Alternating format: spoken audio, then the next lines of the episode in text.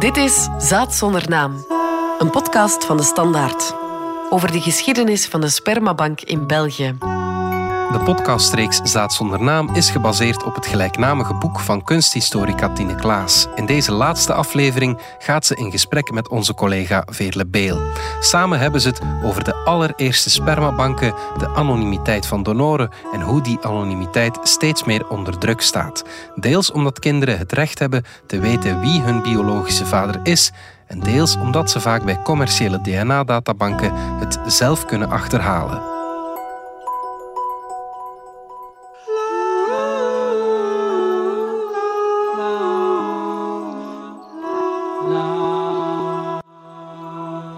Ja, die keek naar mij. Omdat ik...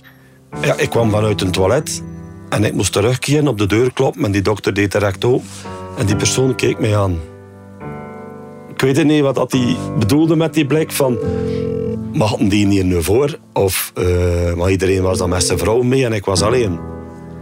Dus die mensen nog waarschijnlijk ook wel vragen gesteld aan mij. Want als je bij een gynaecoloog gaat die achteraf sperma inplant het komt daar één vent alleen. Met iets in zijn hand en hij krijgt dat geld in zijn hand gestoken. Stellen die mensen zich ook vragen. Is dat in donor? Dat was een fragment uit de podcastreeks Zaad zonder naam. In onze studio zitten Veerle Beel van onze binnenlandredactie en Tine Klaas, de historica die het boek Zaad zonder naam geschreven heeft. En samen met Wederik de Bakker ook de podcastreeks gemaakt heeft. De man die we net hoorden vertelt in de podcastreeks hoe hij in de jaren 90 spermadonor is geworden. Ja, dat is via een advertentie in de regionale krant. Hij kreeg daar 400 eh, frank, dat is nu 10 euro voor. Ik had dat gelezen in een weekblad. De krant van West-Vlaanderen, maar vroeger heette dat het wekelijks nieuws. Ze zochten iemand om onvruchtbare echtparen te helpen. Dat stond er zo in. Dat was in 93. En ik heb een brief moeten sturen. Het was dan met een brief. Hij heeft mij opgebeld en hij zei... Kijk, hij komt die avond om dat uur. In Roskelaren. Dus ik ben daar naartoe geweest. En ik had iets wat hij nodig had. En dan hebben ze gezegd... Kijk, we gaan u opbellen. Waar kunnen we u bereiken? En maak dat je dan binnen een half uur hier bent. En dat was mogelijk. Uh, Roosklaar is zo ver niet. En dat was al. Het was eigenlijk op bestelling, hè. Zo kan je het noemen, hè. Als hij nodig had, belde hij. En dan ging ik, hè.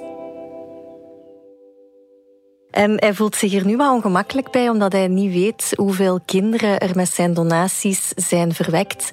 En hij heeft ook een diagnose autisme gekregen en hij zit een beetje met die twijfel van heb ik dat doorgegeven en aan hoeveel kinderen? Ja, dat zet de hele discussie over spermadonoren en anonimiteit natuurlijk op scherp. Vroeger, we spreken niet eens over zo heel lang geleden, maalde men daar niet om. Ja, alles was volstrekt anoniem. Eh, dat, dus, dat wil zeggen dat die wensouders niet mochten weten wie de donor was. En omgekeerd mocht die donor ook nooit weten ja, wie de wensouders waren en hoeveel kinderen er um, van hem rondliepen. Eigenlijk ging het niet over de kinderen zelf. Het ging toen over de ouders en hun kinderwens. Niemand mocht weten dat de echtgenoot onvruchtbaar was. Ja, dat klopt. Dus mannen die geen kinderen konden verwekken, dat was absoluut taboe. Daar werd niet over gesproken. En ook fertiliteitsartsen van die generatie vonden het heel belangrijk dat alles geheim bleef. We luisteren even naar het verhaal van dokter Van der Pas. Heel dat proces van zaad, donor enzovoort, dat was in die tijd een zeer, zeer strikte geheimhouding omdat niemand de titel wil krijgen: Ik ben vader van duizend zonen. Ik ben de Turnhoutse fokstier of zoiets. Niemand wil dat.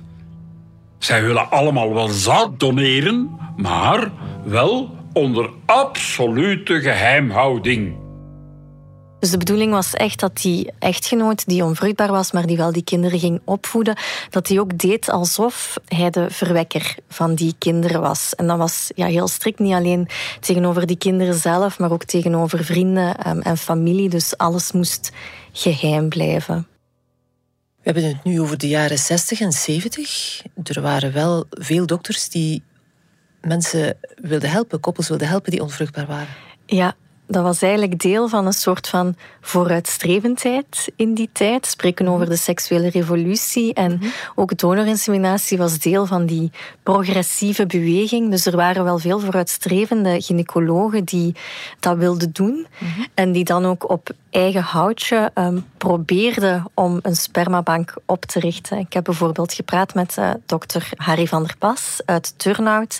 En hij is zelf ja, gaan leren hoe je sperma moest invriezen bij de directeur van het lokale inseminatiecentrum voor, ja, voor vee eigenlijk. Hoe kwam hij dan eigenlijk aan mannen die wilden doneren? Ja, hij ging daar naar op zoek. Dus hij zegt dat hij heel veel donoren heeft gevonden bij de brandweer. De brandweerkazerne was gelegen naast zijn praktijk. Handig. Ja, en hoe wij die donoren dan screenden was om te kijken van hebben die zelf kinderen gekregen en zijn dat gezonde kinderen. Dus dat was dan een selectiecriterium. Verder vond hij het belangrijk dat het altruïstische mannen waren en dat alles dus volstrekt anoniem kon gebeuren dat de kinderen ooit vragen zouden hebben, daar dacht die generatie van fertiliteitsartsen niet aan. Nee, dokter Van der Pas heeft zelfs bewust zijn archief vernietigd, net om de anonimiteit van de spermadonoren te garanderen. Is niet de enige arts die dat gedaan heeft, hè? Nee, in het algemeen, alleen veel artsen zeggen dat zij die documenten hebben vernietigd en zijn daar zelfs ja, trots op eigenlijk. Ze vinden het jammer, omdat ze wel fier zijn op wat ze hebben gedaan, mhm. maar ze zijn er trots op dat ze toch die anonimiteit blijven beschermen. Dat ze die belofte zijn nagekomen. Ja. Dat is heel de problematiek rondom. Moeten we dat nu de donors bekendmaken of niet? Mijn donors komen ze nooit te weten. Vele meer kinderen denken dat hun vader hun vader is, die het niet is. Hè? Namelijk uit een buitenechtelijke betrekking. Hè? Want dat gaat die vrouw u niet vertellen. Hè? Ik zal waarschijnlijk verkeerd zijn, hè? want ondertussen is dat allemaal in evolutie. Het zijn wel opvallende verhalen, omdat het echt nog niet zo lang geleden is. Maar ondertussen is er wel een wet. In 2007 is er een wet uh, in voege getreden, de wet op de medisch begeleide voortplanting, waaronder ook donorinseminatie en spermadonatie zit. Dat heeft toch een, een boel zaken veranderd, of niet? Ja, ik wil eerst benadrukken hoe laat dat is, hè, 2007. Mhm. Dus die eerste wet over spermadonatie, medisch begeleide voortplanting, dat is echt nog niet zo lang geleden. En daarvoor mocht alles, want niets was verboden. Mhm. Dus ook het, het verhaal van dokter Van der Pas, die zelf begint met een spermabank, ja, dat mocht ook gewoon, want er waren geen regels over um, wie dat mocht doen en op welke wijze. Mm Maar sinds 2007 is er inderdaad een wet en die heeft het een en ander wel gereguleerd. Maar toch is er nog veel hetzelfde um, gebleven. Dus er is nu een, een, wettelijk maximum bijvoorbeeld op hoeveel vrouwen er bevrucht mogen worden met het sperma van één donor. Dat zijn er zes. Maar dat is moeilijk te controleren. Ja, dus iets wat er nog niet is, hoewel de wet daarin had voorzien, is een nationaal registratiecentrum voor donoren. Wat wil dat concreet zeggen? Omdat er niet nationaal wordt geregistreerd, is het perfect mogelijk dat een donor die limiet van zes haalt in de ene fertiliteitskliniek mhm. en dan gewoon naar een, volgende kliniek gaat en daar nog eens die donaties doet. Daarnaast is het in België ook de wet van 2007 en dat is opvallend, want in die tijd hadden al veel andere landen de donoranonimiteit opgeheven, mhm. maar de wet van 2007 heeft net die anonimiteit in België nog eens wettelijk bekrachtigd. Dus mhm. anonimiteit blijft tot vandaag de norm. En nogthans hebben we zo'n hele evolutie van internationale spermadatabanken, waar je een donor kunt kopen met een profiel. Je kunt dat profiel helemaal zien. Je zou denken, langs die weg is het mogelijk om een, een niet-anonieme donor te vinden, een gekende donor. Ja, in principe is dat mogelijk, maar Belgische fertiliteitsklinieken mogen alleen die anonieme profielen aankopen. Dus je moet dan als wenshouder naar het buitenland als je echt uh, zo'n donor wilt en die zijn identiteit wil weten. Tenzij, want dat kan wel in België, een gekende donatie uh, met een donor die je zelf meebrengt uh, naar de fertiliteitskliniek. Ja. ja. Hoe komt het eigenlijk dat ons land zo hard vasthoudt aan die anonimiteit van donoren? Ik vind dat moeilijk te zeggen. Het is wel zo dat fertiliteitsklinieken heel bezorgd zijn dat ze zonder die anonimiteit niet voldoende spermadonoren zouden vinden. Dus zelfs in het huidige systeem zijn er tekorten, omdat er ook mhm. geen reclame mag worden gemaakt voor spermadonatie. Mhm. Dus de enige manier om daar ja, publiciteit voor te krijgen is om naar de media te stappen. Maar echt reclame maken mag niet. En men is bang dat als die anonimiteit wordt opgegeven, dat er heel grote tekorten zullen zijn. Ja. Het feit dat donatie in België, spermadonatie anoniem is, maakt ook dat fertiliteitsklinieken niet echt kenbaar moeten maken met hoeveel donoren ze werken. Het is een soort van uh, geheimdoenerij haast, zou je kunnen zeggen. Ja, het is weinig transparant en dat is ook een klacht van steeds meer volwassen geworden donorkinderen. Stef Rijmakers is zo'n volwassen geworden donorkind. Zij ijvert heel sterk voor de rechten van donorkinderen. Stef Rijmakers hier bij ons. Je bent voorzitter van de VZ2 Donorkinderen en je bent ook een kind van een donorvader. Stef Rijmakers, goedemiddag. Van de VZ2 Donorkinderen. Dag Sophie, ga maar zitten. Ga maar zitten. Dames, twee zussen uit uh, Mechelen. Het is schrijnend en mensonterend dat ik publiekelijk in de vitrine moet gaan staan. We hebben uh, Stef Rijmakers uitgenodigd. Er zit zo'n detectieve naast mij en dat is Stef Rijmakers. Om dan toch nog iets te kunnen krijgen of iets te weten kunnen komen over iets wat dat heel belangrijk is voor mij. Ik wil weten waar de helft van mij vandaan komt. En ik hoef eigenlijk mijn verhaal niet te delen. Ik doe dat met een hoger doel. Ik wil gewoon weten waar wij vandaan komen de fundamentele onbeantwoorde vraag. My heritage and my ancestry matter. Ja, goedenavond allemaal. Welkom ook aan uh, Stef Rijmakers. Stef, jij bent hier al geweest. Stef en andere donorkinderen willen eigenlijk dat de wet wordt aangepast in België. Ze verwijzen daarbij naar de opheffing van donoranonimiteit in andere landen. België wordt steeds meer de uitzondering. Ja, dat klopt. Dus Zweden was het eerste land dat die donoranonimiteit heeft afgeschaft. En dat was in 1984, dus um, lang geleden. En sindsdien hebben steeds meer landen dat voorbeeld gevolgd. Um, Duitsland in 1989, Oostenrijk en Zwitserland in 1992, Australië in 1995, Nieuw-Zeeland 1997 en recenter 2004, 2005 Nederland en het Verenigd Koninkrijk en vorig jaar ook Frankrijk. Ja, dus België is steeds meer een buitenbeentje. En die evolutie ja, gaat zich wel doorzetten. De Raad van Europa heeft bijvoorbeeld in 2019 aanbevolen om die donoranonimiteit uit te faseren. En ze, ze verwezen daarbij naar ja, de praktische onhaalbaarheid van anonimiteit in een tijd van DNA-onderzoek. Maar ook ja, naar het onderzoek dat erop wijst dat het schadelijk zou kunnen zijn voor de kinderen. De vrouw achter die aanbeveling was de Belgische groenpolitica Petra de Sutter. Het is natuurlijk ook die gevoeligheid rond identiteit, weten waar je vandaan komt. We zien dat ook terug in andere maatschappelijke debatten. Hè. Misschien is het daar ook wel begonnen in de discussies over adoptie en afstandsmoeders. Uh, in 21 is dan het Vlaamse Afstammingscentrum opgericht. Dat is een aanspreekpunt voor al wie vragen heeft over afstamming. Ze richten zich niet alleen naar donorkinderen, maar ook naar metissen, geadopteerden uit binnenland of buitenland, en naar geboorteouders. Ja, ik, ik denk inderdaad, ook als cultuurhistorica, dat dat debat over donoranoniteit vervlochten is met ja, grotere vragen over identiteit en de manier waarop we daar als samenleving mee omgaan. Dus we zijn in de voorbije jaren echt anders beginnen nadenken met meer aandacht ehm, voor de rechten van kinderen. En dat zie je gereflecteerd in al die actuele thema's, die dat eigenlijk allemaal gaan over dingen die in het verleden zijn gebeurd, maar die dan nu controversiëler zijn geworden. Ja, vandaag vinden we het uh, belangrijk om transparant te zijn en open. En gelijkheid is ook erg belangrijk. Dat zijn waarden van nu en niet zozeer van toen. Maar er is nog iets veranderd. We hebben nu, je raakt het daarnet al aan, DNA-onderzoek. We kunnen nu via DNA de anonimiteit van donoren sowieso niet meer garanderen. Ja, het is een echte gamechanger in heel dit verhaal. De opkomst van DNA-onderzoek dat ook betaalbaar is geworden, dat is de evolutie die fertiliteitsartsen nooit hadden kunnen voorspellen.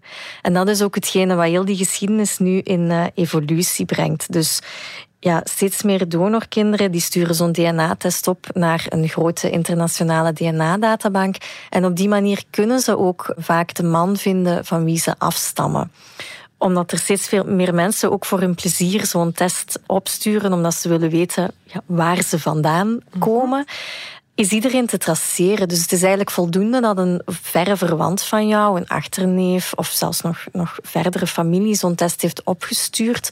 Want dan kan je als donorkind gaan matchen met mhm. zo'n verre verwant van mhm. de donor.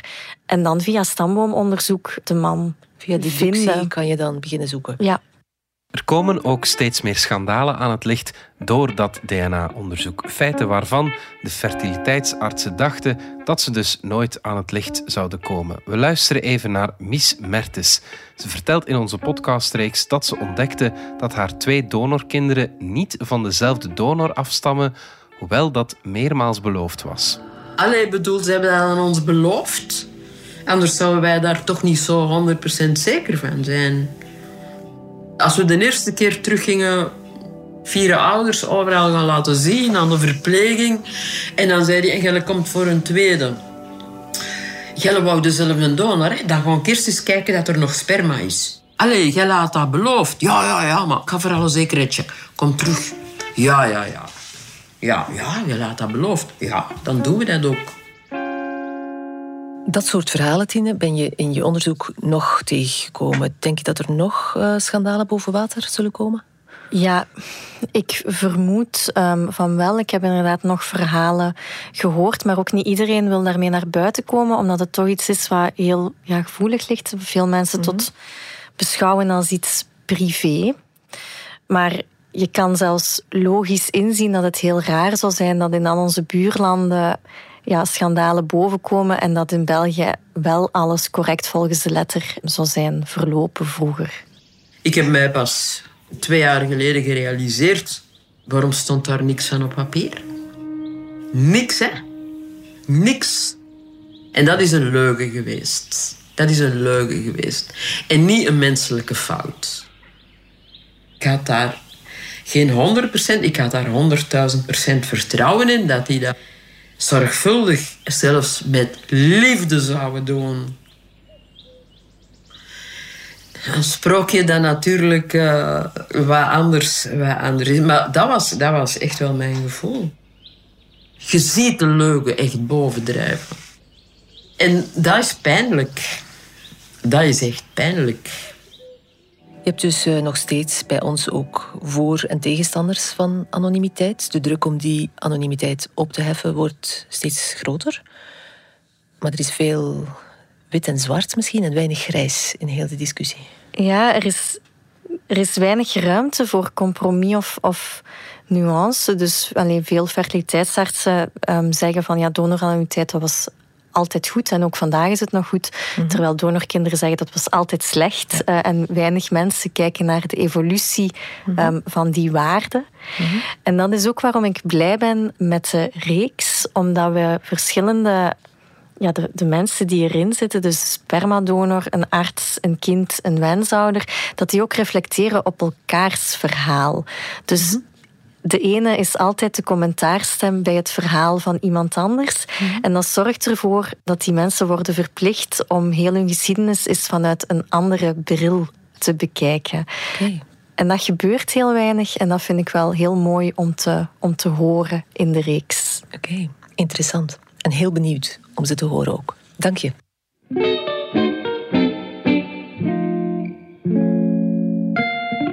Zaad zonder naam een podcast van de Standaard over de geschiedenis van de spermabank in België.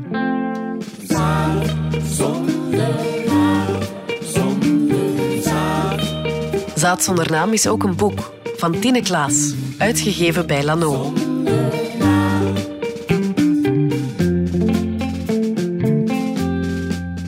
Dit was Zaad zonder naam. Bedankt voor het luisteren.